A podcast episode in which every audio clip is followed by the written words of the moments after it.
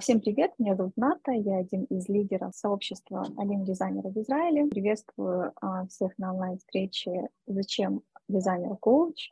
Поговорим сегодня про разницу между а, психотерапевтом, коучем, консультантом а, карьерным и ментором. Также как формировать запрос а, с реальными примерами и результатами, а, которым приводит коучинг, и про инструменты самокоучинга. Хочу подчеркнуть, что мы сообщество русскоговорящих дизайнеров репатриантов в Израиле, и эта формулировка очень важна, именно потому, что в условиях миграции мы чаще всего попадаем в ситуации, а, разрешить которые без помощи очень сложно или невозможно. И даже без привязки к тому, как долго вы в стране, только приехали или живете здесь давно, а, у вас могут быть трудности профессиональной деятельности, личностные проблемы, страхи, обиды, другие чувства, которые мешают вам двигаться дальше и двигаться вперед. Наше сообщество образовалось вокруг нашей профессиональной темы, оно для дизайнеров. Э, здесь мы делимся своим опытом, рассказываем о секретах трудоустройства, новостями из индустрии дизайна в целом, а также знакомимся и поддерживаем друг друга. И часто нам и правда нужна поддержка или оценка адекватная со стороны.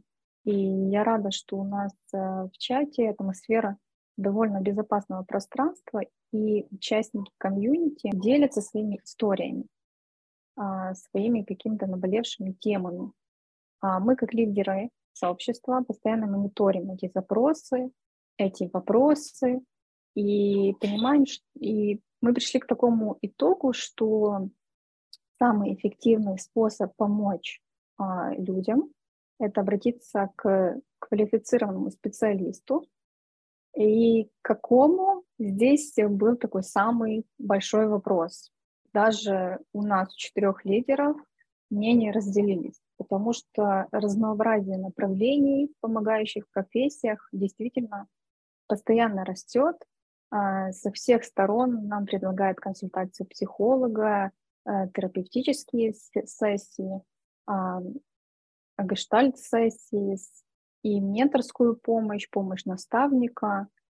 А, некоторые комьюнити предлагают даже такую личную помощь, э, если они чему-то пришли, просто поделиться своим опытом, как разобраться в этом всем и определить, какой именно специалист тебе нужен, какая помощь тебе нужна, а, как сформировать запрос. Вначале всего стоит понять, чем отличаются психолог от коуча, а коуч от карьерного консультанта и ментора. И в этом нам поможет наш спикер, Ася Дроздова, сертифицированный коуч по стандартам ICF, фасилитатор распределенных команд. Хочу лишь напомнить, что у всех, кто присутствует на э, нашей онлайн-встрече, есть возможность э, задавать вопросы в чате. В конце нашего разговора мы попросим Асю на них ответить. Кто смотрит видео в записи, пишите в комментариях. Ася, пришло время твоего слова о себе. Надо, спасибо, рада здесь быть. Приветствую Марию, приветствую тех, кто при, присоединится к нам онлайн, и приветствую всех, кто смотрит в записи эту встречу. Привет. Я э, пошарю свой экран и сразу выведу эту презентацию. Я думаю, что это будет удобнее. Мы сегодня, да, говорим на тему «Зачем дизайнеру коуч?», и я вот сегодня расскажу, во-первых, начну с того, кто я такая, а потом расскажу, кому коуч не нужен, чтобы этим, наверное, сразу снять часть комментариев, которые я увидела в чате. А, расскажу, когда коучинг не работает, важные вещи, которые, мне кажется, надо понимать. Потом, как уже сказала Ната, э, расскажу про разницу между коучем и другими помогающими практиками, психотерапевтом, психологом, ментором, наставником и так далее. Э, и приведу примеры запросов, как они могут формулироваться каждому. Расскажу, как формулировать запрос на коучинг, покажу примеры запросов. И в конце поделюсь четырьмя инструментами самокоучинга, на мой взгляд, такие базовые штуки, которые помогают э, справляться не, ну, там, с какими-то базовыми вещами, не обращаясь за помощью э, к специалистам. Кто я такая? Меня зовут Ася Дроздова. Я, как уже сказала Ната, сертифицированный коуч по стандартам ICF, Международной Федерации коучинга. У меня больше более чем 590 часов э, практики в индивидуальном коучинге. Я фасилитатор э, по стандартам IAF, это Международная ассоциация фасилитаторов. У меня больше 100 часов работы с группами именно по этим стандартам. В прошлом я менеджер в креативных индустриях, сама прошла путь от стажера в дизайн-студии до исполнительного директора ивент-агентства. Работала в Москве в студии Лебедева, в брендинговом агентстве Депо, в Британской высшей школе дизайна и в других компаниях. Жила в Москве, Петербурге, в Тбилиси. В роли индивидуального коуча я часто работаю с дизайнерами, иллюстраторами, арт-директорами, творческими предпринимателями, поэтому у меня уже накопился какой-то объем кейсов. Я там понимаю, чем бывают похожи эти запросы, несмотря на то, что каждый случай кейс уникален. Я помогаю прояснять жизненные рабочие цели, формулировать приоритеты, выстраивать новые привычки, приходить к желаемым результатам, не опуская из вида процесс, что мне кажется очень важным. И с апреля я в Израиле, мы вместе с мужем приехали на программу Массы Remote Тель-Авив. Сейчас вот э, живем в Тель-Авиве, осваиваемся, знакомимся с страной. Начну сразу, э, кому не нужен коуч. Увидела в чате такой комментарий, что первая задача коуча, э, значит, объяснить клиенту, зачем ему коуч. Не согласна. Я часто говорю, что хороший коуч – это коуч, которого уже, у вас уже больше нет. Почему? Потому что помимо того, что в коучинге вы решаете тот запрос, с которым вы пришли к коучу, вы еще э, фоново научаетесь каким-то базовым навыкам самокоучинга. Ну, то есть, э, замечая, какие вопросы задает вам коуч, и какие из этих вопросов оказываются для вас ценными, важными, эффективными, вы, э, хотите того или нет, научаетесь сами себе задавать эти вопросы, формулировать их. И, в общем, нередко э, мне клиенты после окончания нашей работы говорят, а я теперь, в общем, самостоятельно все эти вопросы себе задаю, классно двигаюсь, отлично научилась сама себе быть коучем. Это вообще-то и цель э, работы хорошего коучинга. Итак, кому не нужен коуч? Э, загибайте пальцы. Если вам нравится, где вы сейчас находитесь, вам нравится ваша роль, и вы ничего в своей жизни не хотите менять, у вас классный момент, вам не нужен коуч. Если вы по природе своей фаталист, детерминист, вы считаете, что все с вами, что с вами происходит, предопределено, вы не можете на это никак повлиять, и вам окей с таким мироощущением, вам не нужен коуч, потому что коуч — это про изменения. Если вы легко справляетесь с любыми изменениями самостоятельно, будь то эмиграция, адаптация в новой стране, смена работы, смена какой-то карьерной или профессиональной роли, и у вас на все хватает силы и энергии на эти изменения, вам не нужен коуч, э, продолжайте двигаться в том же темпе. Если у вас самого есть э, привычка регулярно задавать себе вопросы, примерно такого толка, где я сейчас нахожусь и что у меня есть, чего я хочу, что и почему я хочу изменить, что мне нужно для этого делать и когда я готов начать, и вы умеете эти вопросы не только себе задавать, но и честно на них отвечать самому себе, тоже классно, вам не нужен коуч. И если ваше окружение поддерживает вас в ваших начинаниях, вам легко попросить и получить помощь от близких, от коллег, от знакомых, от родственников, от вашего сообщества, тоже классно, вам не нужен коуч, вы можете справиться самостоятельно. Если один или несколько из этих пунктов э, совпадают, все, можно отключаться и не смотреть дальше эту встречу.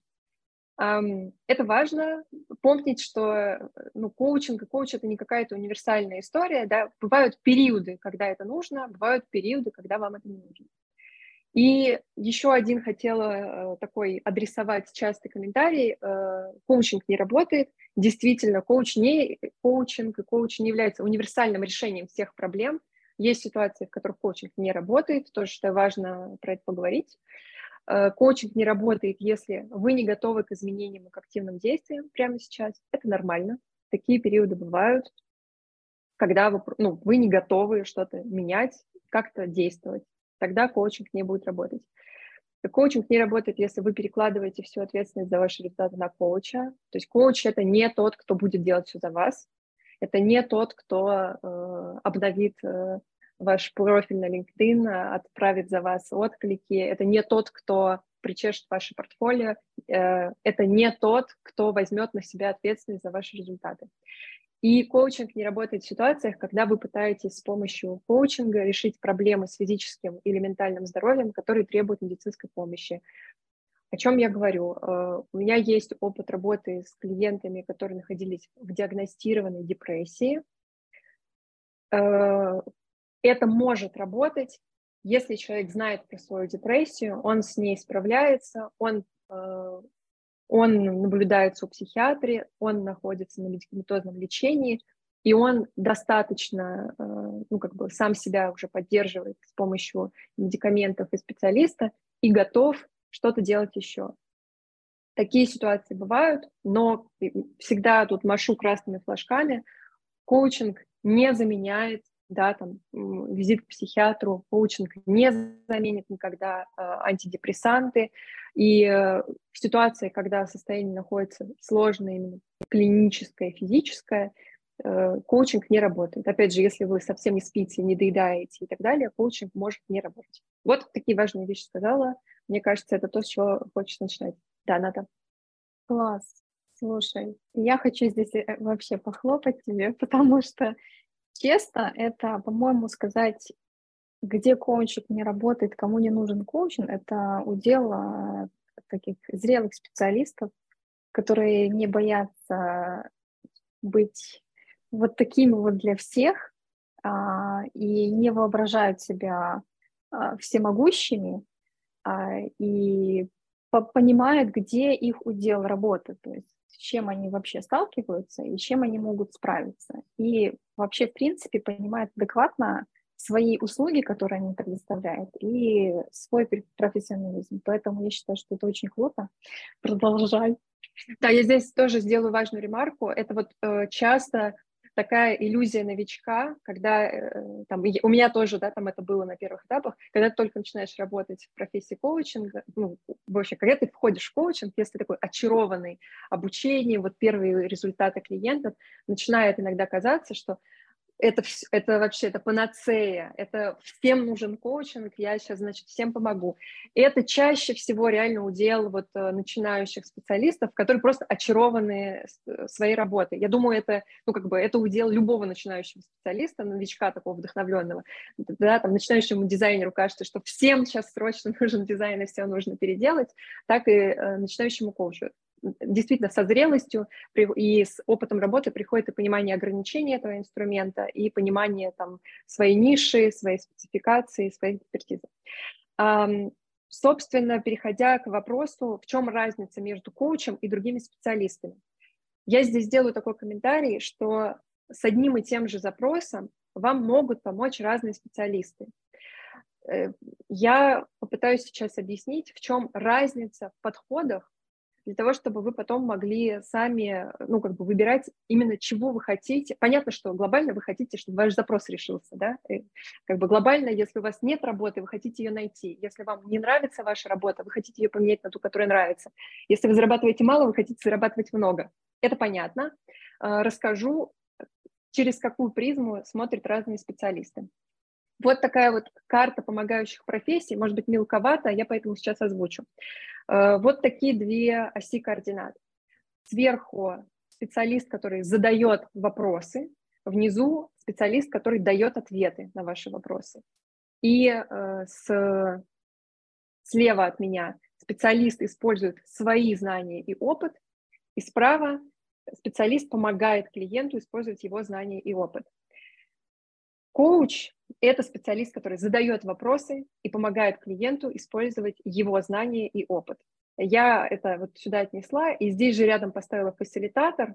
Э, мы про фасилитацию сегодня говорить не будем, потому что фасилитация – это э, групповой формат работы, но я тоже нанесла для того, чтобы вы понимали. Фасилитатор работает в том же ключе, я, имея э, бэкграунд в управлении, я много руководила и немало организовывала в своей жизни э, брейнштормов и э, собраний, стратегических сессий. Я человек с бэкграундом в, управлении, осознанно выбрала путь в коучинг и фасилитацию, потому что я верю, что самые эффективные изменения происходят в нашей жизни, когда мы находим ответы внутри себя это самый верный путь. Я это вижу как в индивидуальной работе, так и в групповой работе. Э, если коллективу дать решение начальника сверху, как бы классно оно не было объяснено, оно будет выполняться там, ну, на 30-50%. Если коллектив, группа самостоятельно э, приходит к каким-то решениям, это решение выполняется на 50-70%. Тут также и в индивидуальном коучинге. Решение, которое человек нашел сам, он выполняет, э, там, он двигается по этим шагам с большим там, энтузиазмом, с большей вовлеченностью. Итак, соответственно, фасилитаторы и коучи – это те, кто задает вопросы и помогают клиенту использовать знания и опыт. Специалист, который использует свои знания и опыт – это психолог и психотерапевт. Э, они могут работать в разных подходах, и, соответственно, в этой ситуации эм, психотерапевт или психолог, он как бы заводит клиента в мир своего, эм, в мир своего метода, да, то есть если это гештальт-терапевт, то он там заводит в мир э, своего гештальт-метода. Если это там э, специалист, работающий в методе когнитивно-поведенческой терапии, он клиента как бы погружает в свой метод. Э, терапевт использует свои знания и опыт, он знает, как надо двигаться, он знает, что нужно сделать. А, в следу- следующая такая область, я тут тоже немножко по-разному расположила, специалисты, которые используют свои знания и опыт и дают клиенту ответы. Это ментор и наставник. Я их так чуть-чуть чуть-чуть вот на ту, где задают вопрос, потому что они и задают вопросы, но они в большей степени дают ответы. И специалисты, которые на 100% используют свои знания и опыт и могут давать ответы, это учитель, тренер и консультант. Эм, я сейчас на примерах расскажу, да, для тех, для кого эта карта, ну, там, да, понятно, но что конкретно? Если говорить очень конкретно, вот приведу пример. Например, у вас есть запрос про поиск работы. Глобально вы хотите найти новую работу. Например, так. Э, с какими с этим запросом «хочу найти э, новую работу», вы можете пойти к любому из этих помогающих специалистов. Но конкретно с каким именно, к кому идти. Если вы хотите, если у вас нет работы, нет сил и желания искать новую, и вам вообще тяжело про это думать, скорее всего, это запрос э, к психологу или к психотерапевту. Поисследовать именно тему, почему вы не хотите вообще туда смотреть. Если ваш запрос звучит так, я хочу сменить работу, но я не знаю, на какую именно, я не знаю, с чего мне начать, это прямой запрос к коучу. Если э, у вас запрос звучит так, я хочу сменить работу, знаю на какую, и знаю, какой путь я хочу пройти, и я знаю человека, который это сделал, это запрос к ментору или к наставнику. То есть если вы, дизайнер Джун, хотите стать сеньором и знаете такого сеньора, он, он потенциально может стать вашим ментором. Если вы, сеньор, хотите стать лидом, вы находите себе ментора лида, и он становится вашим ментором.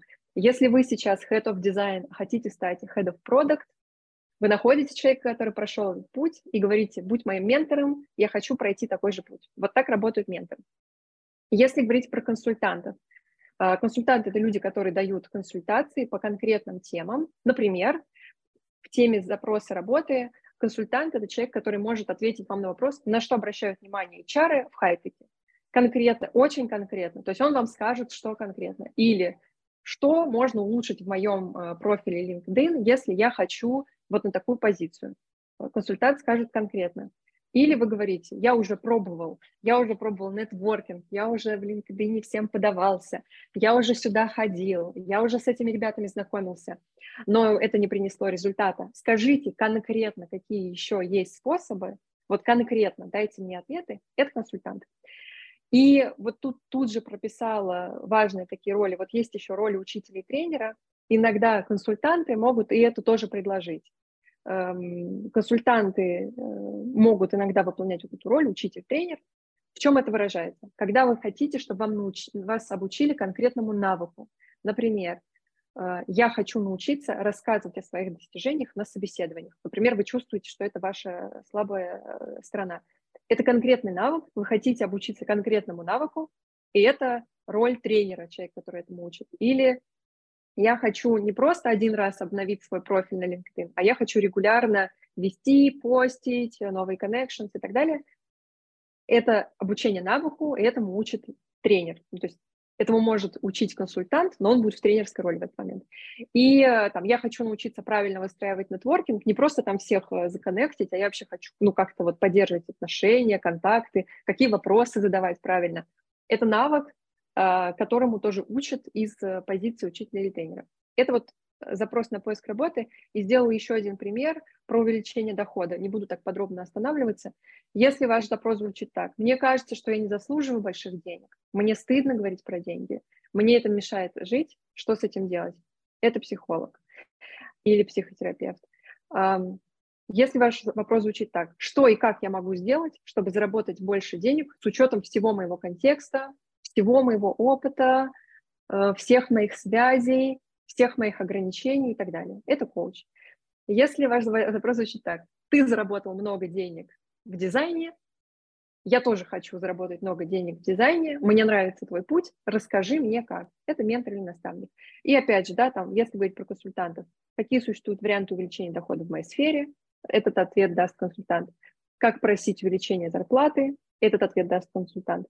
На какую зарплату я могу претендовать с моим скиллсетом? Карьерный консультант может посмотреть ваш скиллсет, ваш там профиль и сказать, э, вот мне кажется, вот на такие позиции, на такую зарплату ты можешь претендовать. И опять же, если у вас какие-то запросы на конкретные навыки, научите меня вести личный бюджет, научите меня инвестировать в бумаги, научите меня зарабатывать на продаже иллюстраций. Это запрос к тренеру или учителю, Эту роль могут иногда э, выполнять консультанты, менторы или наставники, но по сути это такая тренерская учительская роль. Вот э, такая штука. Ната, может быть, ты хочешь меня что-то доспросить или э, что-то, может быть, было непонятно конкретно? Да, с радостью. Это очень э, классные запросы, они просто миллион раз фигурируют у нас в чате, в переписке. Это то, с чем люди приходят, и то, что спрашивают. Многие просто хотят слушать вдохновляющие истории успеха. Многие хотят действительно получить а, опыт тех людей, кто уже достиг определенных а, точек. А, есть разные запросы, ты высветила их всех, но у меня возник такой вопрос. В самом начале видео а, ты сказала, что хороший коуч — это тот, к которому не возвращается, потому что запрос был проработан, да, то есть ты начал задавать себе те вопросы правильно и правильно на них э, действовать и так далее. Я знаю, что есть такая же штука у психологов, у психотерапевтов, а, что клиент, которого, с которым ты хорошо проработал его проблемы, не хочет с тобой дальше контактировать, хочет забыть тебя как страшный сон. Это считается хорошим результатом, да. А, у меня возник такой вопрос. Я приведу пример, э, личный пример. Я uh-huh. а, после окончания учебы э, я работала несколько лет дизайнером интерьера. У меня я из маленького городка, и так давно я училась э, в художественном а, учреждении, что у нас не было такого, как только дизайнер интерьера или только uh-huh. дизайнер графический. А, моя специальность звучит как художник-конструктор, и в это нам впихнули все, от макетирования до рекламы и так далее. Такое было время. А, такое было время, так, в таком маленьком городе я училась, а, и у меня а, с, с опытом ведения реальных объектов а, у меня сложились следующие выводы люди не понимают синергии между дизайнером и собой. И в конце готового результата очень часто ты сталкиваешься с тем, что они вообще не понимают, а что ты там делал. И это очень мне напомнило ту таблицу, где ты э, разделила на оси и поставила mm-hmm. только коуча и только фасилитатора. Это когда ты задаешь вопросы и используешь тот опыт, а, который заложен в самом человеке, да, то, то есть а, люди вообще понимают твою работу потом, они или они думают, что все было в них и не понимают. То есть я сталкивалась с таким. Возможно, люди уже стали более современный человек изменился и а, не знаю, возможно, это индивидуальная особенность каждого человека. Но вот с таким вот я сталкивалась. Ты таким есть такое у тебя? Я чаще сталкиваюсь. Э, у меня вообще моя задача все-таки как коуча, я так вижу свою задачу, как можно больше клиенту возвращать э, того, что он сделал сам, да, то есть благодаря твоим действиям эти изменения. Благодаря... То есть моя задача подсвечивать, что клиент сделал сам. Но у меня был такой случай, когда э, у нас была такая завершающая встреча после длительного э, контракта, то есть мы вот работали на протяжении 12 недель, и в конце такая завершающая встреча. И я попросила клиентку поделиться ну, ее выводами, она поделилась, и я говорю, вот там ты всего этого да, добилась, ты делаешь шаги, ну вот какой-то такой. И она мне говорит, не-не-не-не, стоп, я хочу сейчас тебе вернуть, давай-ка мы вернем все-таки твою роль в этом процессе. Если бы не ты, не было бы... Ну, то есть, эм, возможно, там, это часть моего везения, я сейчас скажу, но тоже это как бы не часть везения, а все-таки это часть эм, того, как... Это, это результат того, как я рассказываю о себе в соцсетях и на презентациях. Те клиенты, которые приходят ко мне, они чаще всего хорошо понимают вот эту э, роль коуча и человека напротив, и могут и свои результаты присвоить, ну, то есть сказать, да, то, что у меня, э, ну, я не знаю, то, что мне ответили на это письмо, результат того, что я это письмо написал. Но написал я это письмо, потому что я пришел в коучинг, мне задали там вопросы на тему, стоит ли писать это письмо, зачем писать это письмо и к чему это письмо может привести, и поэтому я его написал, и поэтому я получил ответ. И мне кажется, да, это, ну, я согласна с тобой, что это такая довольно высокая степень рефлексии, чтобы замечать, э, что, э, что является результатом там, твоих собственных действий, что является результатом э, взаимодействия там, с партнером, там, с коучем, с ментором, с психологом, а что является результатом удачного стечения обстоятельств, потому что это тоже неотъемлемая часть. Да? Там, когда я написал письмо, я молодец, что я написал, но если мне ответят, это ну, как бы не только от меня зависит, да, это еще зависит от других. Поэтому вот, вот, вот такой момент. Будем... Круто, класс. Да, давай двигаться к тому, как формировать запрос, чтобы угу. вообще понять, э, как обращаться, к чему обращаться. Расскажу, да, как формировать запрос. Э, как формулировать запрос на коучинг? Э, короткий дисклеймер. Это сейчас будет идеальный, идеальный формат. То есть если вы, если вы сели, и вы хотите не просто написать коучу там «Привет, хочу, не знаю, познакомиться с тобой», а вы хотите прям очень четко написать и сформулировать. А, вот как, как можно подойти к этому вопросу. Опишите вашу текущую ситуацию, что вас в ней не устраивает. Сформулируйте, чего вам хочется вместо этой ситуации. Подумайте, что сейчас мешает вам двигаться к желаемому будущему почему вы еще не там, почему вот вы еще не в этой новой ситуации, и расскажите про ваши ожидания от коучинга и коуча. В принципе, это уже половина пути. Мне кажется, многие, если вот это напишут, то уже увидят какие-то пути решения, и, может быть, коучу и не понадобится идти. А, пример, конкретный пример. Вот здесь сверху дисклеймер, если у вас такого четкого запроса нет, это тоже ок, можно все равно написать. Пример, да, вы, вы говорите, ситуация сейчас, мне не нравится моя работа, она занимает много времени и сил, я не вижу в ней смысла, мне давно уже неинтересно выполнять эти задачи. Вообще очень частый запрос, часто с ним сталкиваюсь. Чего я хочу? Я хочу найти новую работу, которая будет меня радовать, вызывать интерес, приносить достаточно денег, помогать развивать мои скиллы, давать ощущение осмысленности.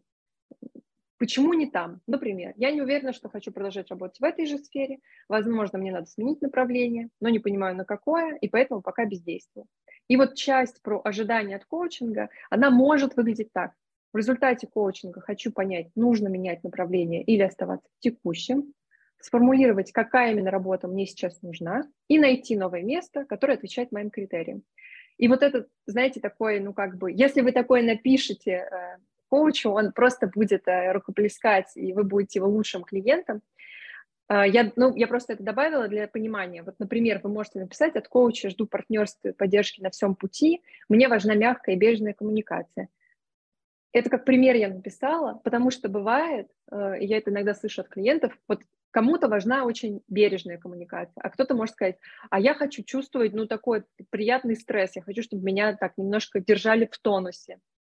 Кто-то может сказать, ой, я там вообще идеально умею обходить такие вот э, сложные вопросы, я умею так как бы сам, сама себя, там, сам себя обманывать, я поэтому от коуча жду ну, такой максимальной э, честности. То есть, чтобы коуч мог мне прям прямо сказать, это все какая-то хрень, что ты тут говоришь, и это вообще не похоже на то, с чем ты пришел. То есть э, это тоже можно и нужно говорить, и более того, э, это может быть критерием при выборе коуча, потому что я знакома, я работаю в очень мягком и бережном э, подходе, э, у меня клиенты нередко мне говорят, что наша сессия имеет такой терапевтический эффект, очень мягкий бывает.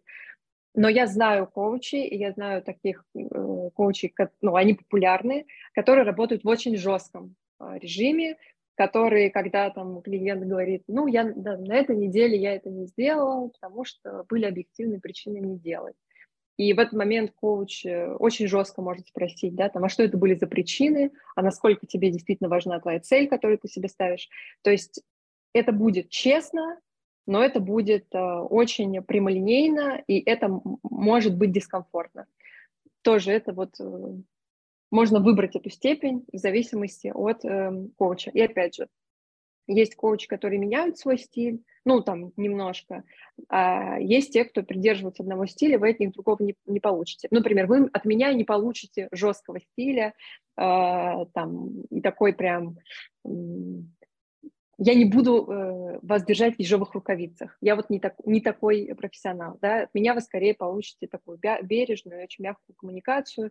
Я готова где-то пойти навстречу, услышать, что вам комфортно, что некомфортно. Я готова там подстроиться. Кому-то это не подходит. Кто-то хочет, все, мне нужен коуч, который не подстраивается, опоздал на 5 минут, все, бан, сессия отменена. Кого-то это что все, долго на это, на это делал упор. Um, у меня есть три примера запросов и результатов моих клиентов. Хочу ими поделиться, если только нет каких-то дополнительных вопросов.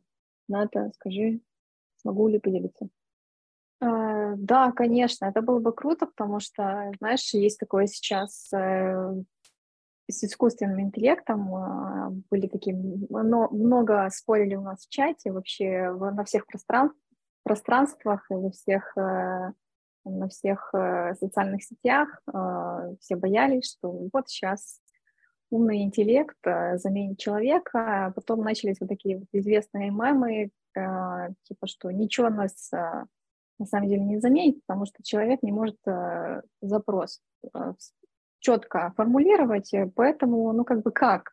Запрос не сформулирован, ничего не получится. Вот. Поэтому это очень важный вопрос, да, как формировали эти запросы другие люди, это очень, э, очень здорово. Слушай, я никогда не задумывалась о том, что человек должен, а, коуч, а, как бы, с одной стороны, да, ты понимаешь, что это человек, и он тоже, тоже между клиентом должна быть какая-то химия, определенные а, соотношения темперамента и так далее – но мне почему-то казалось, что всегда, неважно какой ты коуч, э, ты просто должен быть трезвым и отсеивать э, все, и там записывать что-то, фиксировать. Я не думала, что есть э, какие-то такие бережные отношения, более грубые, строгие. Ну, да. да.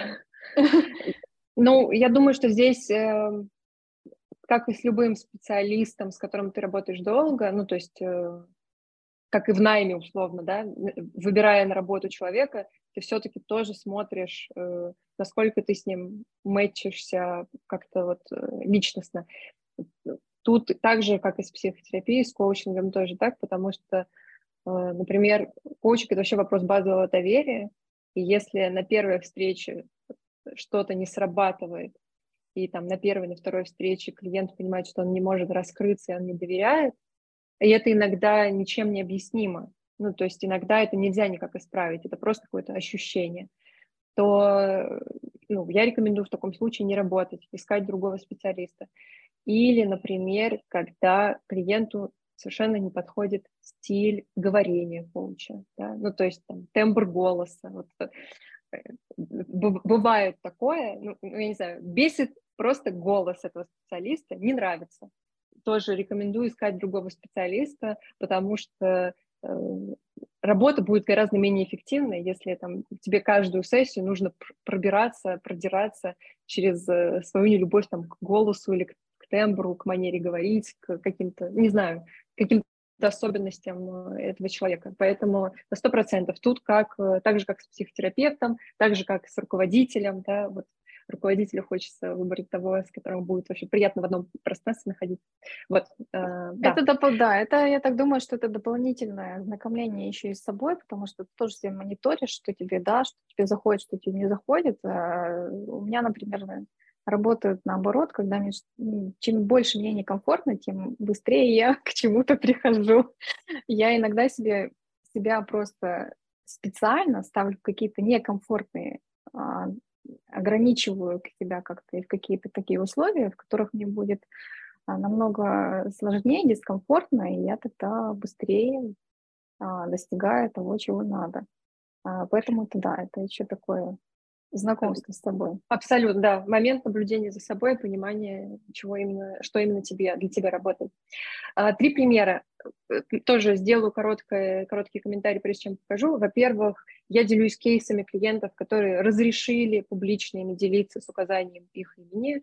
Я спрашиваю разрешения. Есть много клиентов, которые не разрешают делиться своими кейсами либо вообще, либо разрешают, но только анонимно э, это так работает. Здесь делюсь только кейсами тех, кто разрешил делать публично с их именем.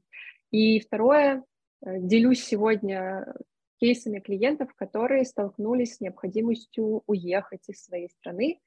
И э, то есть все, э, для всех клиентов, про которых я сегодня расскажу, вот три примера, у всех э, какие-то изменения, связанные с работой, накладывались на необходимость уезжать, адаптироваться, у кого-то уезжать, возвращ... уезжать, адаптироваться, возвращаться, адаптироваться, просто для понимания контекста.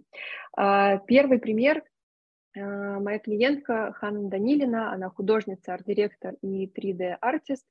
Мы начали с ней работать 8 февраля 2022 года.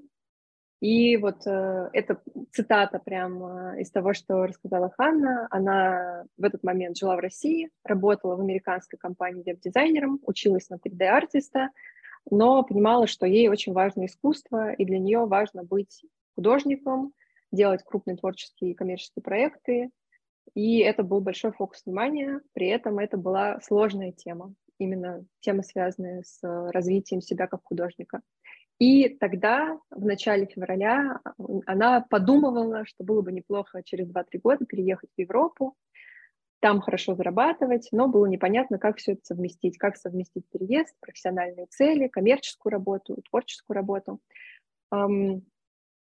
Наша работа с Ханной была построена не совсем так, как я работаю обычно, потому что у нас не, не получилось соблюсти регулярность встреч раз в неделю или раз в две недели, потому что, а, собственно, не, довольно скоро после начала нашей работы Ханна вынуждена была уехать из России.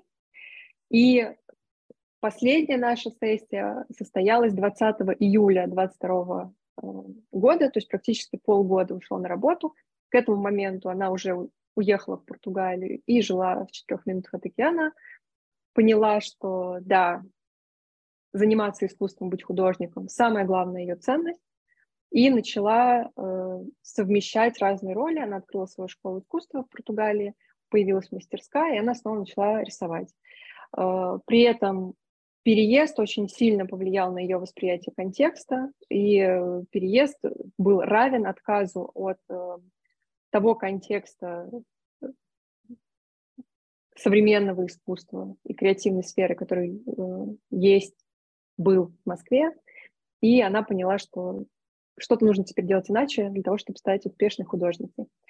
Мы с Ханной, это было в июле, мы с Ханной говорили ровно э, спустя полгода после того, как она закончила работу в коучинге, и я публиковала кейс еще через полгода, поэтому у меня есть еще как бы, результаты Ханны через, пол, через еще шесть месяцев после окончания коучинга. В тот момент она все еще была в Португалии, работала для крупнейшей музыкальной премии в Голливуде. А, Ее пригласили делать маппинг в Вашингтоне. Она начала учиться в Европейской школе современного искусства на живопись. Начала работать на англоязычных заказчиков как 3D-художница. Начала больше говорить на английском. Начала заниматься и исследовать вопрос, как именно строить серьезную международную карьеру в искусстве. И вот э, говорили мы с ней в январе, в конце января, она подытожила это тем, что первый самый трудный год в эмиграции подходит, и он дал boost на годы вперед.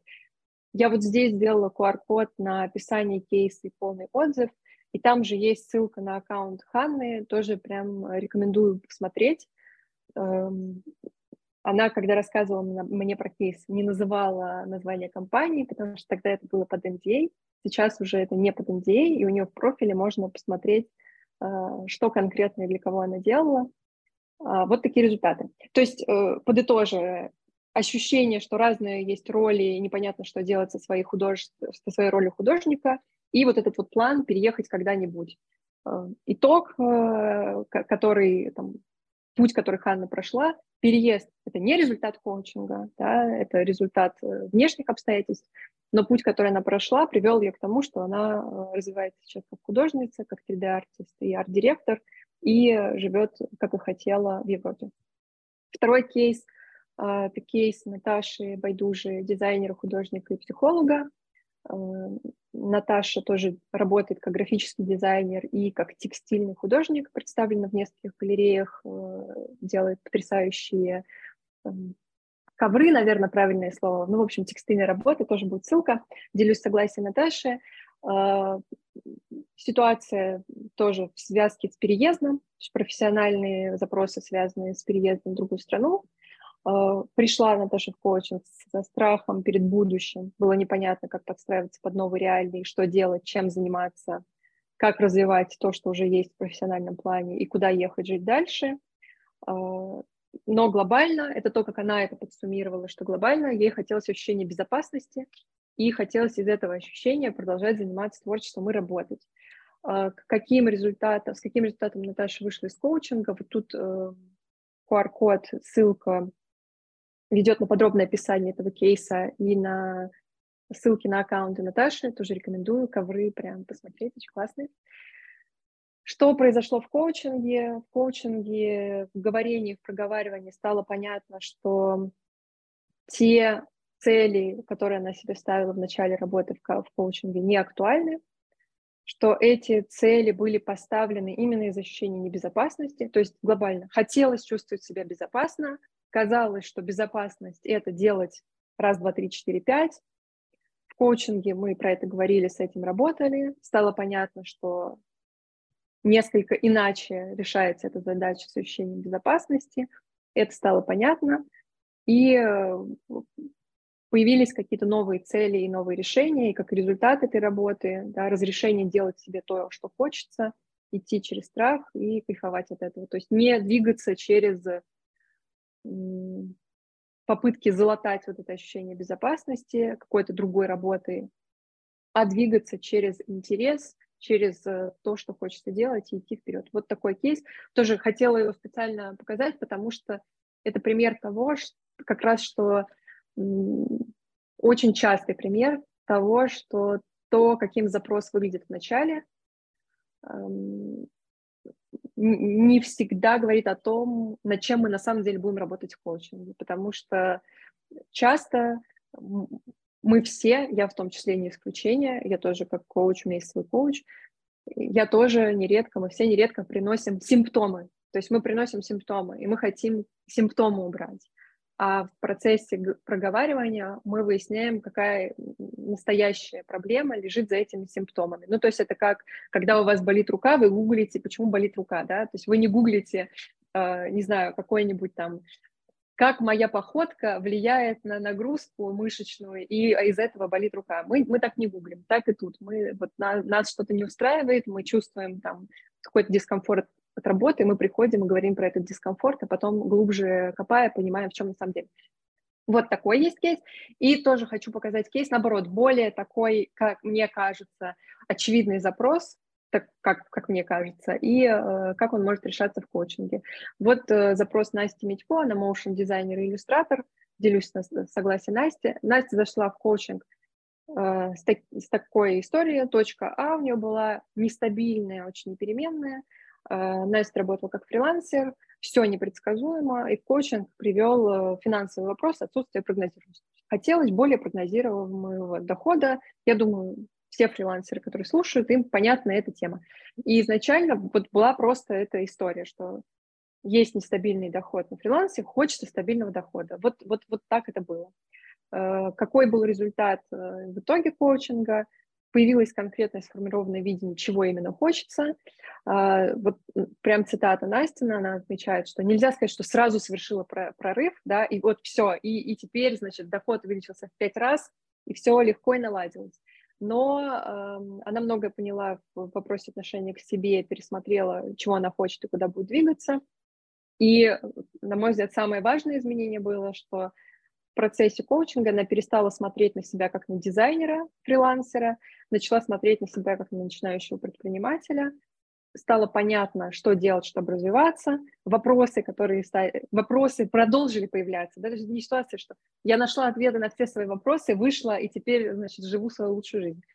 Нет, просто появилась новый, новый взгляд на эти вопросы. Вопросы появляются, и на них стало легче находить ответы.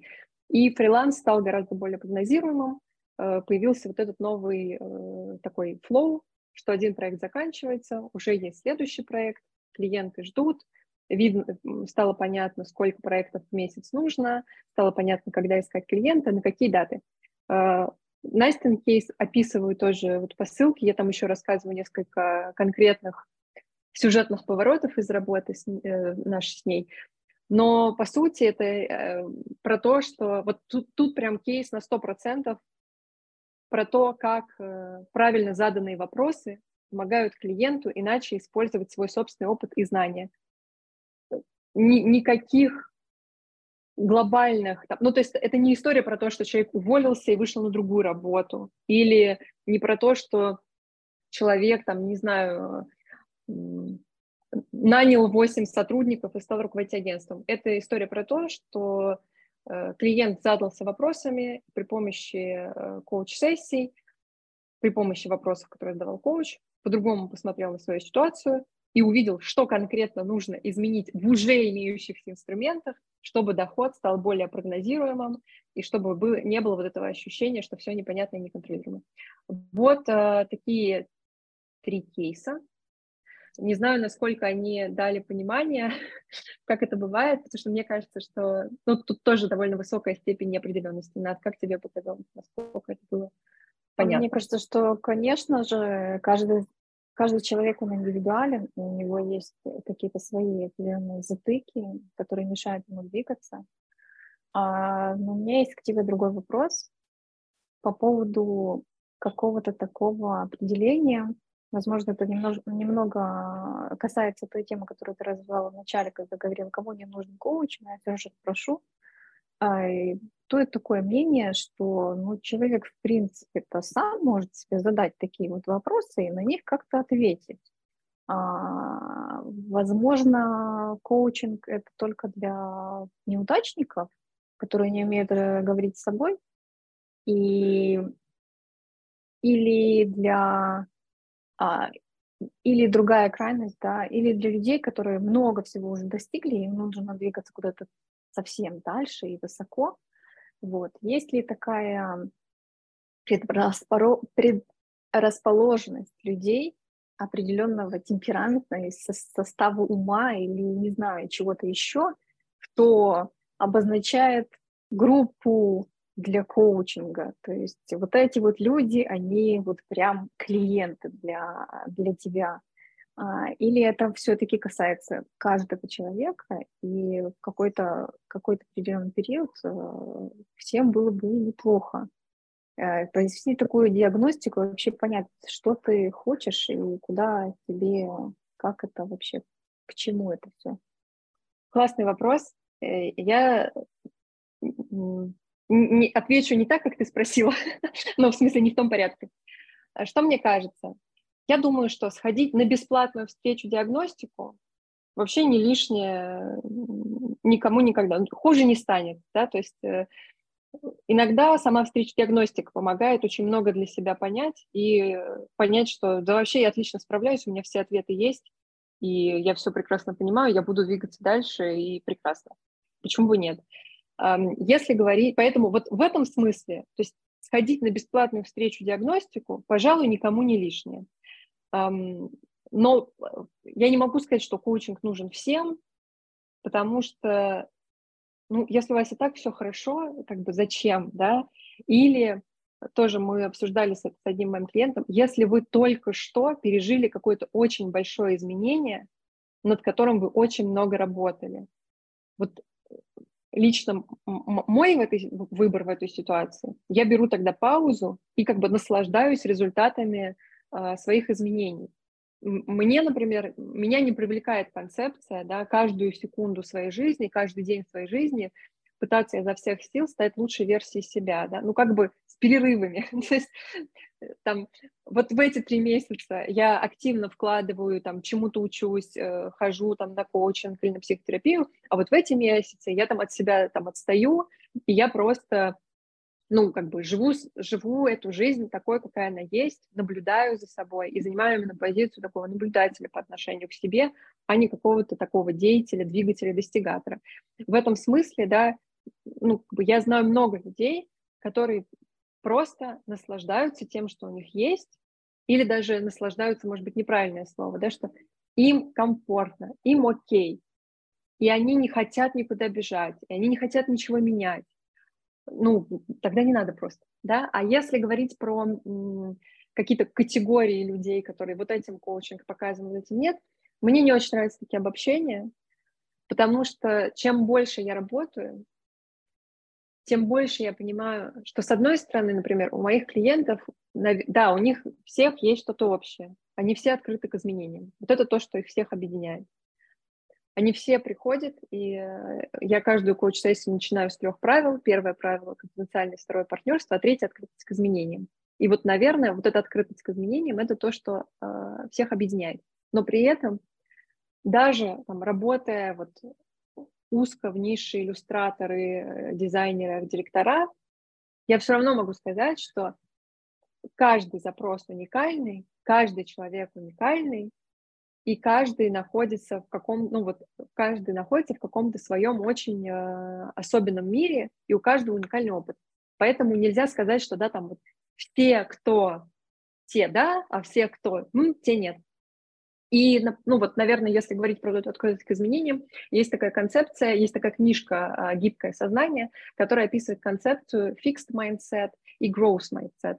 А, fixed mindset – это вот представление о себе как о чем-то неизменном, а, представление о себе как вот «я таким родился», «у меня такой характер», вот такие штуки. А growth mindset – это представление о себе как «я могу измениться», «я могу научиться», «я могу вырасти».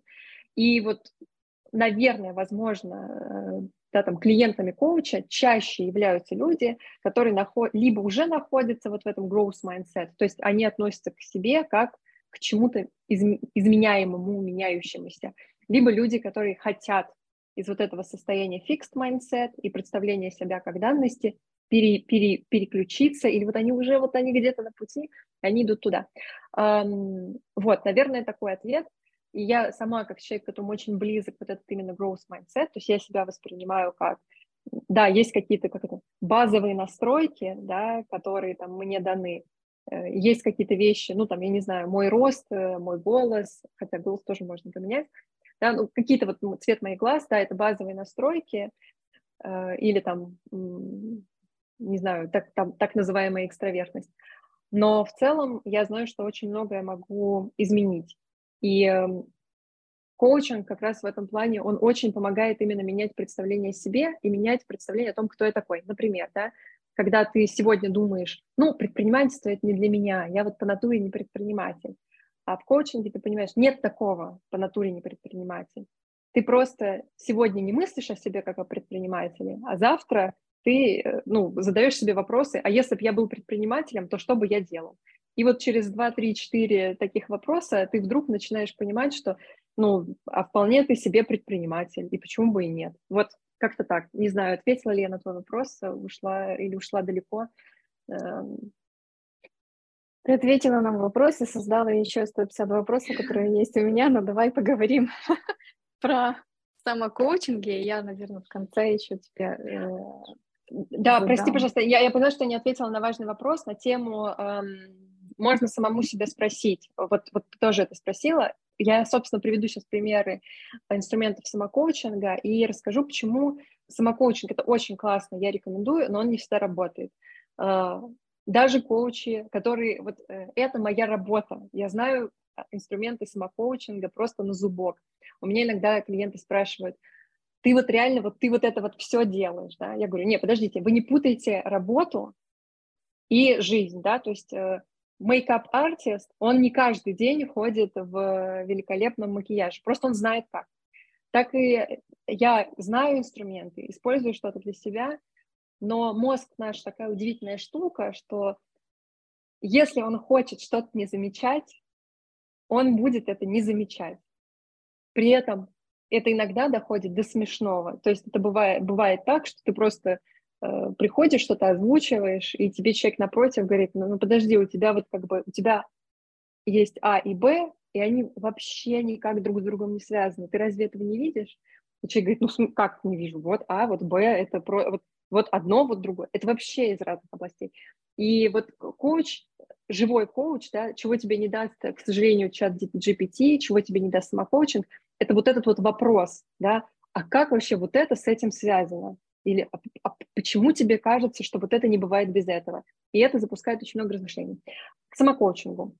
Четыре инструмента сегодня э, расскажу. Какие-то базовые такие вещи, э, которые, мне кажется, ну как это вот э, такое начало-начало. Первый инструмент – гусеница жизни. Есть такой инструмент колесо жизненного баланса. Я думаю, что кто-то из тех, кто нас слушает, смотрит, знает про колесо жизненного баланса. Я в какой-то момент поняла, что мне не все в колесе жизненного баланса нравится, и у меня появилась такая альтернатива э, гусеница жизни. Э, что, как работает этот инструмент? Вот посмотрите на эту гусеничку, нарисована э, сыном моей подруги. Э, автора зовут Лев, мы с ним в соавторстве сделали этот инструмент. И он поэтому хвост нарисовал, я не знаю, про что это, этого в брифе не было. Что это гусеница? Вот посмотрите на эту гусеницу и представьте, что ваша жизнь – это гусеница со многими ножками. И разные сферы – это разные ножки. То есть одна сфера – это там работа, другая сфера – это ваши друзья, третья – это ваша волонтерская деятельность, четвертое – ваше здоровье, пятое – там, э, ваши отношения с родителями и так далее. Вот посмотрите на гусеничку, подпишите все ножки э, вашей гусеницы, подпишите все сферы. После этого для каждой ножки напишите что у вас уже есть. То есть в каждой сфере, например, там работа. У меня уже есть там классная работа, на ней хорошо платят, там хороший коллектив, все хороший начальник, т.д. т.д. Там э, семья, что у меня уже есть? У меня там крепкие отношения с э, мужем, хорошие отношения с детьми. Мне бы хотелось, ну, не совсем идеальные отношения с родителями, довольно там какой-то слабый контакт. Вот по, всей, по всем сферам напишите, по всем ножкам. Следующим пунктом для каждой ножки, то есть для каждой сферы, а напишите, как вы хотите, чтобы было. Вот максимально вкачанная нога, вот нога на 10 из 10, суперсила. Это как? Это какая работа, это какие отношения в семье, это какое качество отдыха и так далее. И после этого выберите, какие три ножки и улучшение, и прокачка каких трех ножек в ближайшие месяцы улучшит вашу жизнь и даст вам больше опоры. То есть выберите, например, что сейчас фокус внимания должен быть там, на работу, на здоровье и на отдых, потому что это будет вам помогать во всех остальных сферах. После этого ответьте себе на вопрос, что вы в ближайшие три месяца можете сделать, чтобы прокачать эти ножки. И следующим вопросом, что сделаете конкретно в ближайшие 24 часа, малюсенький посильный шаг.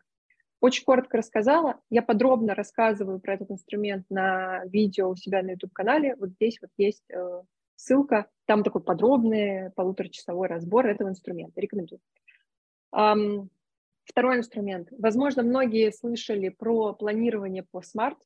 Ната, ты слышала про планирование по SMART и SMART-цели? SMART-цели? Нет, я, собственно говоря, и про колесо баланса не особо слышала, если бы не Инстаграм. Ну, вот потому что на слуху. Вот есть еще довольно такая тема на слуху, это SMART-цели, планирование по SMART.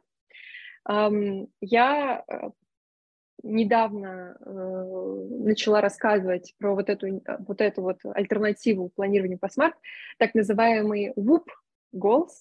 Планирование по WOOP это выглядит так, что мы начинаем с желания, потом результат, потом препятствие, потом план действий. Как это выглядит? Чего ты хочешь? Например, я хочу больше отдыхать. Э, как ты будешь себя чувствовать, когда это появится. Я буду чувствовать себя полной силой энергии, я буду радостной от новых впечатлений, если я буду качественно отдыхать, и я буду более сфокусирована на работе в рабочие дни, если я качественно отдыхаю в выходные. Препятствия. Что сейчас мешает? Да? Какие основные препятствия на пути к вот, этой вот, э, к вот этому большему отдыху? Приоритет на работу, а не на отдых. Э, жалко денег на интересные какие-то отдыхательные активности. И э, зарабатываюсь, не обращаю внимания на физическую усталость. И план действий, что конкретно?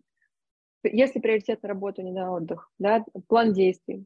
Сначала вносить в календарь отдых, а потом рабочие дела – жалко денег на интересные активности. Можно обсудить с психологом, почему так, или там поговорить, в общем, поговорить с кем-нибудь на эту тему, послушать мнение других людей. А, и не обращая внимания на физическую усталость, да, можно себе взять за правило, чекать ощущения в теле каждые 1-2 часа, поставить себе напоминалку, будильник, просто выныривать из работы и чувствовать, а у меня как вообще, я плечи свои чувствую, у меня спина там как еще жива, что поясница моя думает по поводу моей работы. Это такой способ постановки э, целей. Можно его использовать. Как раз можно вот сначала сделать гусеницу, потом поставить себе так цели. Это два инструмента, связанные с планированием, и хочу еще показать два инструмента, связанные с рефлексией.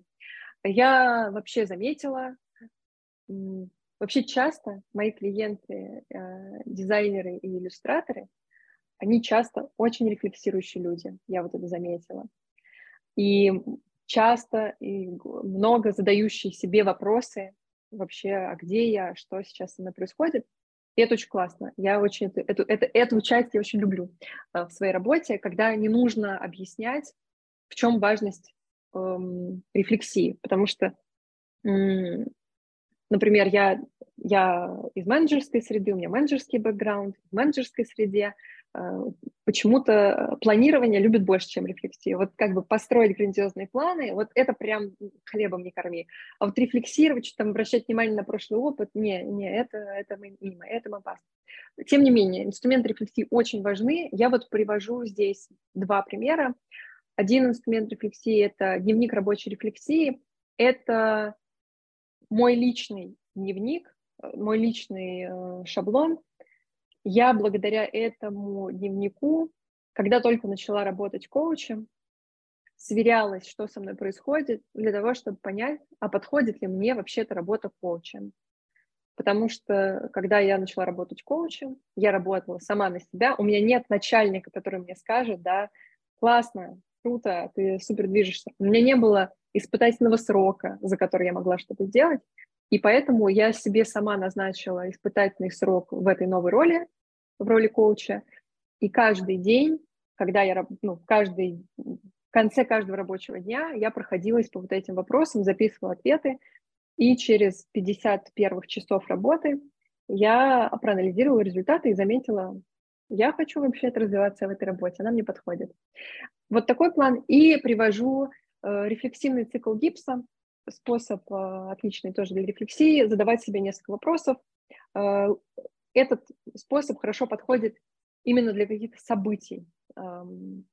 Например, не знаю, какая-то рабочая встреча, да, и вот для того, чтобы отрефлексировать эту рабочую встречу, задать себе вопросы, что случилось, там, рабочая встреча, рабочий митинг, что вы думали чувствовали, что было хорошо, что было плохо, какой смысл для вас был в этой всей ситуации, что бы вы могли сделать еще, и план действий. Если эта встреча случится снова, что вы будете делать? Что вы будете делать? Иначе или так же?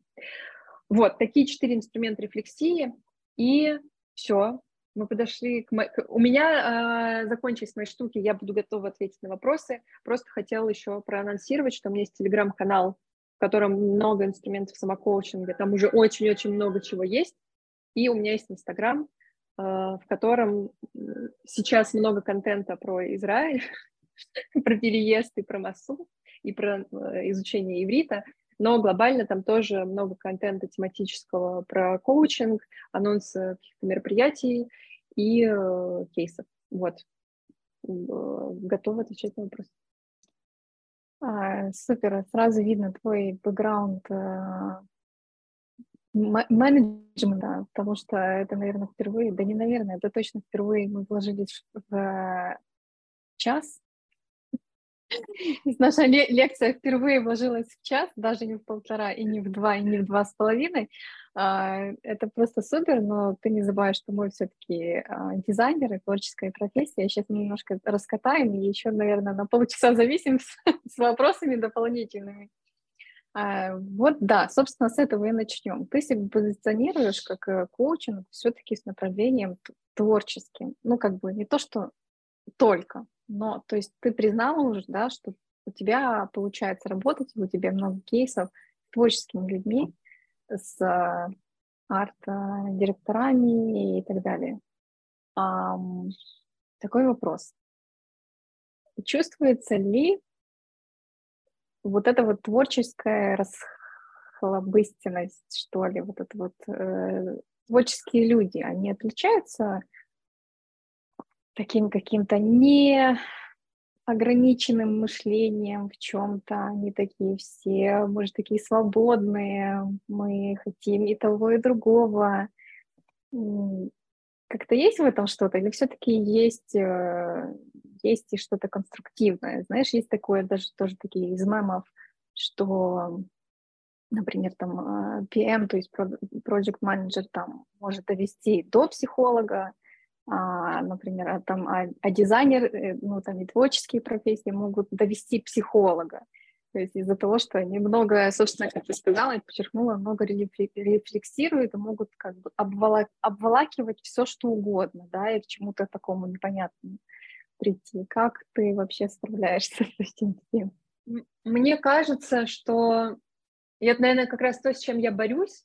Э, мне кажется, что вокруг э, так называемых творческих специальностей очень много стереотипов, и мне это не нравится, потому что творческий человек — это творчество — это создание нового.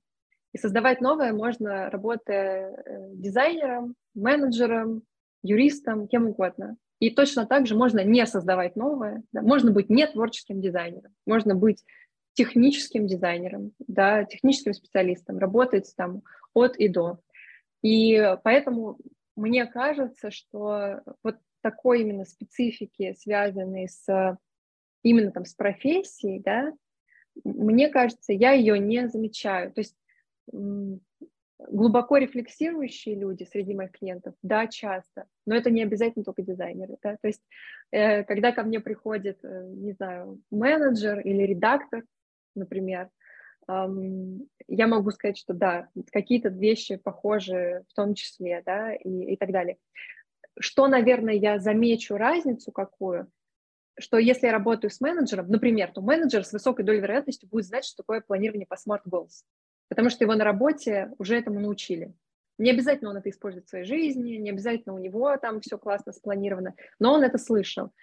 И чуть с меньшей долей вероятностью, да, а, чуть реже я встречу дизайнера, который, да, там знает, что такое колесо жизненного баланса, планирование по смарт, а, какой-нибудь там хади-цикл и чего-нибудь такое. Ну, то есть чуть меньше, может быть, погружение в какую-то эту терминологию. Но при этом это совершенно не значит, что э, человек это не использует уже сейчас, например. Ну, то есть как бы можно использовать все эти технологии э, и концепции, не зная просто их названия. Поэтому вот так. Я, наверное, просто что объединяет это, э, скорее, и для меня, почему это, почему я это обозначаю как нишу, просто мы друг друга понимаем в какой-то терминологии, и мы понимаем, о чем, о чем говорим. И мне понятно, что одна из частых там, сложностей, особенностей работы с, давай использовать это слово, творческими людьми, это история, связанная с работой на заказ в коммерции и самовыражением, и созданием чего-то своего. Но это есть, например, и среди копирайтеров. Да, то есть я пишу на заказ, а я хочу написать свою книгу. Да, также и тут. Да, я делаю продукт э, на заказ по брифу, а хочу я создать что-то, во что я сам верю. Ну, в общем, как- как-то так. Надеюсь, ответила. Да, э, возможно, у тебя есть какой-то список э, или там, не знаю, как-то какие-то самые распространенные темы, которые к тебе вообще, например, как ты обозначила, самореализации, или вопрос денег, или а, вопрос движения вперед по карьерной лестнице. А, есть что-то такое, что вот чаще всего, с чем сталкивается. То есть вот этот клубок, который человек сам себе намотал и не может его распутать, э, и приходит к тебе за помощью. Чаще всего, э, кто из моих клиентов сказал, что э, Ася это такой психолог про работу, у меня нет психологического образования, но действительно иногда некоторые сессии бывают с таким терапевтическим эффектом. Поэтому чаще всего ко мне приходят говорить про работу в широком смысле слова, про работу в смысле не нравится текущее, хочу поменять, про работу в смысле у меня слишком много работ, я ничего не успеваю, как мне это все сбалансировать, про работу в смысле э, у меня сейчас основной доход идет вот из этой вот э, деятельности, а основную радость мне приносит вот эту, вот это. А я хочу, чтобы мне основной доход приносил то, что приносит основную радость. Вот какие-то такие запросы. Эм, и всегда вместе с этим идут еще вопросы, связанные с отдыхом, Э, режимом дня и так далее. То есть это вообще, можно сказать, неотделимо. Задачи про работу неотделимы от задач, связанных с организацией своего дня, отдыха и так далее. Мне, на самом деле, проще сказать, чем я не работаю. Вот я не работаю с запросами про отношения, и считаю, что это не моя компетенция. То есть я не помогаю в темах, когда э, да, там человек приходит именно с запросом на отношения мы туда не ходим. Хотя могу сказать, что иногда эта тема звучит даже в запросах на работу. И там мы ее не игнорируем. Ну, то есть, если в большом, например, в большом контракте про работу, где мы там 12 сессий подряд говорим именно про смену работы, на одну сессию человек приходит и говорит, я сейчас хочу обсудить, что у меня происходит с моим партнером, я спрошу, а как то, что происходит с твоим партнером сейчас, связано с поиском работы, если клиент говорит, это связано, потому что я из-за этого вообще ни на что не могу обратить внимание, и мне нужно здесь какой-то ясности, спокойствия, и тогда я смогу продолжить работу над своим портфолио, то мы тогда можем одну сессию этому уделить именно как, да, вот что-то, что позволит дальше двигаться к запросу про работу. Но если ко мне придет человек и скажет, Ася, вот э, партнерские отношения как чего, то нет, я, скорее всего, не возьму этого клиента. И последнее время, ну, с прошлого года, очень много запросов еще связанных с адаптацией, но чаще всего это тоже про работу и адаптацию в новой стране, да, то есть не просто, э, да, там, как вообще вписываться в новую культуру. Такой запрос я скорее не возьму, а запрос, как мне искать работу, когда мне нужно параллельно учить язык, вписываться в новую культуру, и я просто вообще э, пытаюсь осознать, что со мной происходит, такой запрос, да, я возьму, потому что фокус там э, будет в том числе на работу. Вот. Классно. Интересно, есть ли у тебя запросы, не знаю, про, про проработку личного бренда? Сейчас это просто везде, повсюду, и а, оно очень перекликается, опять же, с а, ведением соцсетей, там, с CMM, CSM, вот mm-hmm. всего. А, и еще такой у меня лукавый вопрос возник, когда сказала, что ты не возьмешься за отношения, а если к тебе придет девушка и скажет, э, хочу выйти замуж без любви, чтобы был богатый, как соответствовать, что сделать? Вот Такой не воз... четкий. Да, не возьмусь, потому что, скорее всего, у меня на самом деле, сейчас приведу пример, у меня был э, запрос, с которым я работала в начале своей практики про отношения.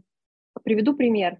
Там нужны были именно коучинговые инструменты, потому что там был человек, который очень хорошо осознавал значимость семьи, но у него был фокус смещен на работу. То есть у него ситуация была такая. Я знаю, что я хочу семью и познакомиться с человеком, но все свое время и энергию я направляю на работу. И он очень в коучинговом таком подходе хотел решить этот вопрос. Мы с ним поговорили о том, что ему сейчас мешает. Выяснилось, что там этому мешают переезды. Он принял решение не переезжать хотя бы там полгода, оставаться на одном месте. Он в коучинге проработал там э, темы, связанные с э, что конкретно надо делать, чтобы увеличивать шансы на знакомство с человеком, да. Это изначально был супер коучинговый запрос, то есть человек сразу это так и обозначил. Поэтому да, хочу выйти замуж э, без любви. Интересная тема. Сложно сказать, взяла бы я ее в работу. Наверное, эм, это бы вызвало не, несколько дополнительных вопросов на сессии диагностики.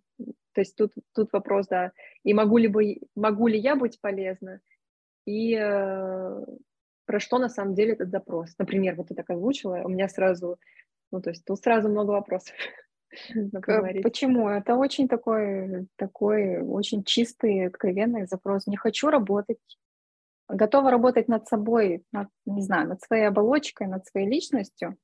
Не готова работать, хочу, чтобы меня обеспечивали, хочу, чтобы у меня было обеспечено. То есть хочу выйти замуж за деньги, например. Ну, неважно, оставим ну, Да-да-да, ну, я могу тебе сказать, что, наверное, в таком запросе, я полагаю, что ко мне бы такой человек не пришел, просто из-за того, что я транслирую в соцсетях, я думаю, он бы, ну, мы бы с ним не сметчились.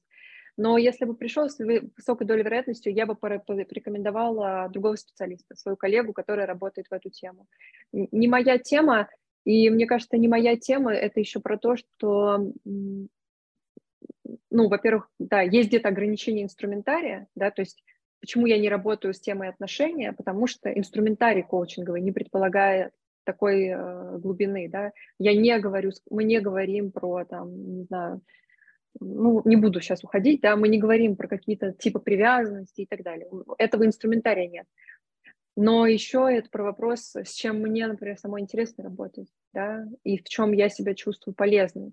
А, говорят насчет личного бренда, тоже вопрос, что конкретно. Потому что э, я иногда на своих сессиях э, диагностиках я подсвечиваю, что, например, какую-то задачу лучше решает обучение. Например, если там ты хочешь вести какую-то соцсеть, э, начать, я лучше тебе порекомендую обучение на тему ведения этой соцсети, да, или если ко мне придет клиент и скажет, э, я знаю на 100%, что мне для того, чтобы у меня все было хорошо, нужно вести LinkedIn, научи меня, как вести LinkedIn, я скажу, э, не, нет, обратись к специалисту по теме LinkedIn, я таким специалистом не являюсь. И этот специалист тебе конкретно ответит на вопросы. А вот если ко мне придет человек и скажет, мне все говорят, что надо вести LinkedIn, а я что-то не уверен, что это тот путь, который мне подходит, вот это ко мне. Это классный запрос на коучинг. Класс. У нас есть еще вопрос а, с чата. Ирина спрашивает. Спасибо, очень интересно. Что вы делаете, если человек приходит с запросом не по адресу, например, с личностными проблемами? Хотелось понять, как это разделяете в рабочей практике. Ну, собственно, ты частью ответила.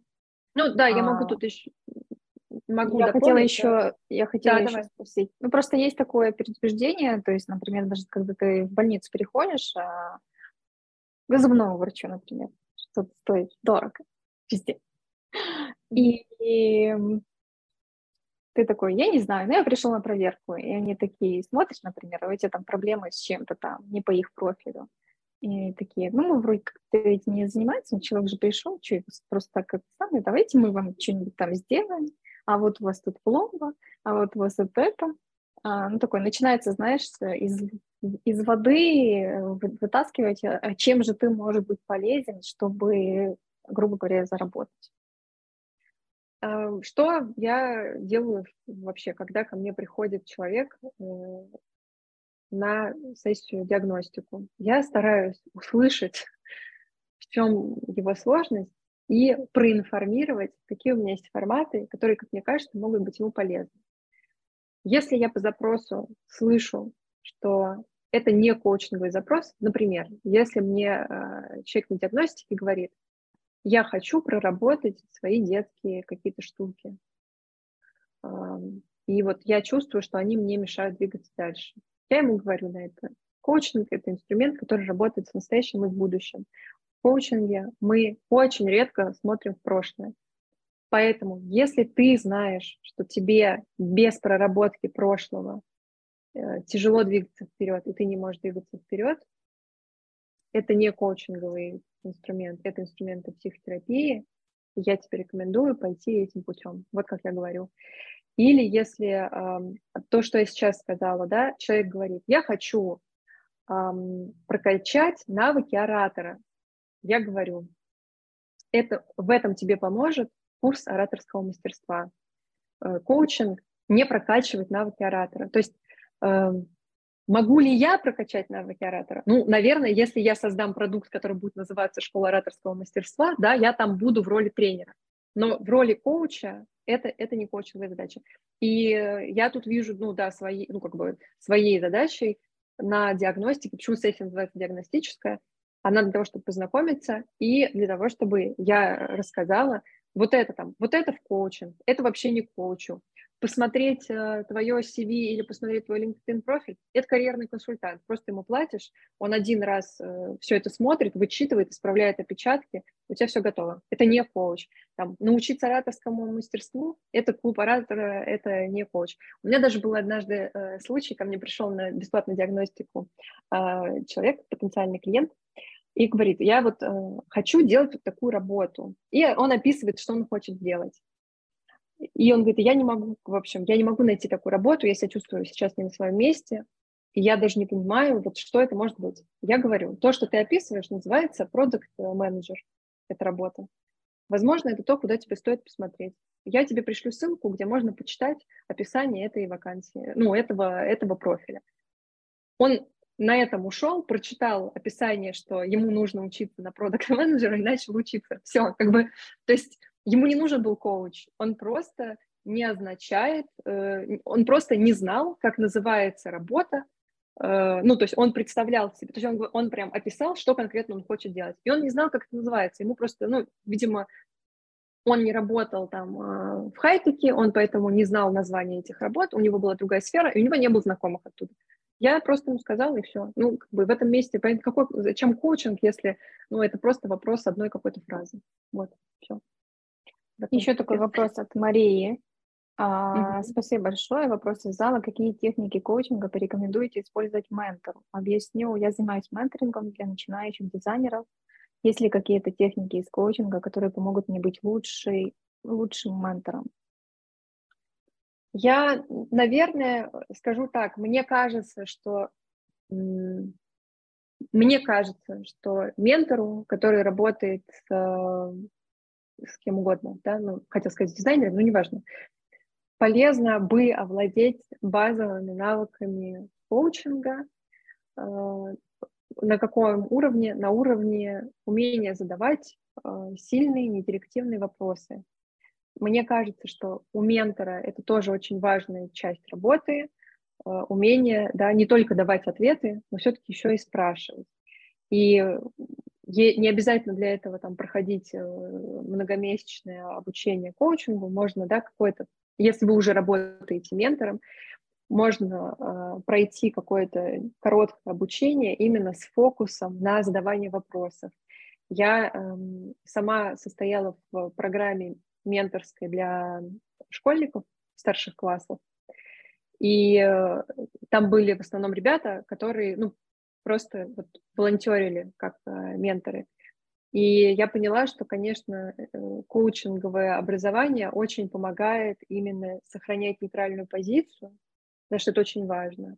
Ну, то есть не, не давить на своего менти и задавать, э, формулировать вопросы, формулировать вопросы так, чтобы они помогали двигаться вперед. Да, Мария, спасибо, рада, что это было полезно. Да, Мария, а, в прошлый раз мы делали видео, встречу, онлайн-встречу, э, и это, собственно, перекликается, то, что ты назвала, Ася, это перекликается с обучением, которое проходит, и, собственно, и работой, которые, которые занимаются UX-дизайнеры в своих интервью. Все дизайнеры должны учиться и уметь делать, проводить интервью, и делать это без э, налета своего мнения. Да, безоцен... да, безоценочные вопросы, это прям... Да, это прям про это, поэтому, да, э, задавать правильные вопросы, чтобы получать правильный ответ, это очень здорово. А, я думаю, что на этом мы тебя отпустим. Я уверена, что было, ну, очень полезно. И вообще после этой беседы, как бы, очевидная польза для всех, то, я не знаю, я несколько раз себе скринила, э, скринила экраны, которые ты шарила, чтобы задавать себе вопросы. Это огромная, огромная работа. Если это делать самому, это огромная работа. Я думаю, что если ты делаешь это в беседе с коучем, это намного проще, легче и быстрее.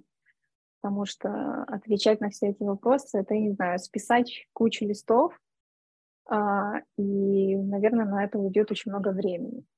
Э, с твоими советами как бы шансы определить свои задания, э, желания, задачи увеличиваются. Вот, так что смело начинайте, ребята, задавать себе эти вопросы. Кто э, готов, у кого уже готов э, запрос, обращайтесь к коучу или к тому специалисту, которого вы поняли, что вам он нужен. А, да, мы проговорили, Ася прекрасно объяснила, что психолог это все-таки а, такой чистильщик души, а, чувств. Коуч, он делает порядок в голове, улучшает, то есть улучшает качество жизни, достиг, легче с ним достигнуть определенных целей. А, я тебя благодарю. Мне было очень полезно, было очень структурно. Спасибо тебе большое. Спасибо, Ната. А, да, спасибо, Асе, кто присоединился, тоже всем спасибо. До встречи в следующих наших встречах. Алим дизайнер в Израиле. Подписывайтесь на наше сообщество, мы есть практически во всех соцсетях. Все линки спикера я Возможно, я тебя попрошу, чтобы ты пошарила свою э, презентацию, которую ты делала. Это будет очень полезно. Э, все твои э, ссылки на тебя во всех соцсетях тоже будут внизу в описании видео. А, все будет под описанием этого выпуска. Спасибо всем большое. Спасибо еще раз, было очень полезно. Спасибо, Ната, спасибо за вопросы тебе и всем, кто сегодня задавал. И да, была очень рада. Класс, спасибо. Спасибо. Пока-пока. Пока. -пока. Пока.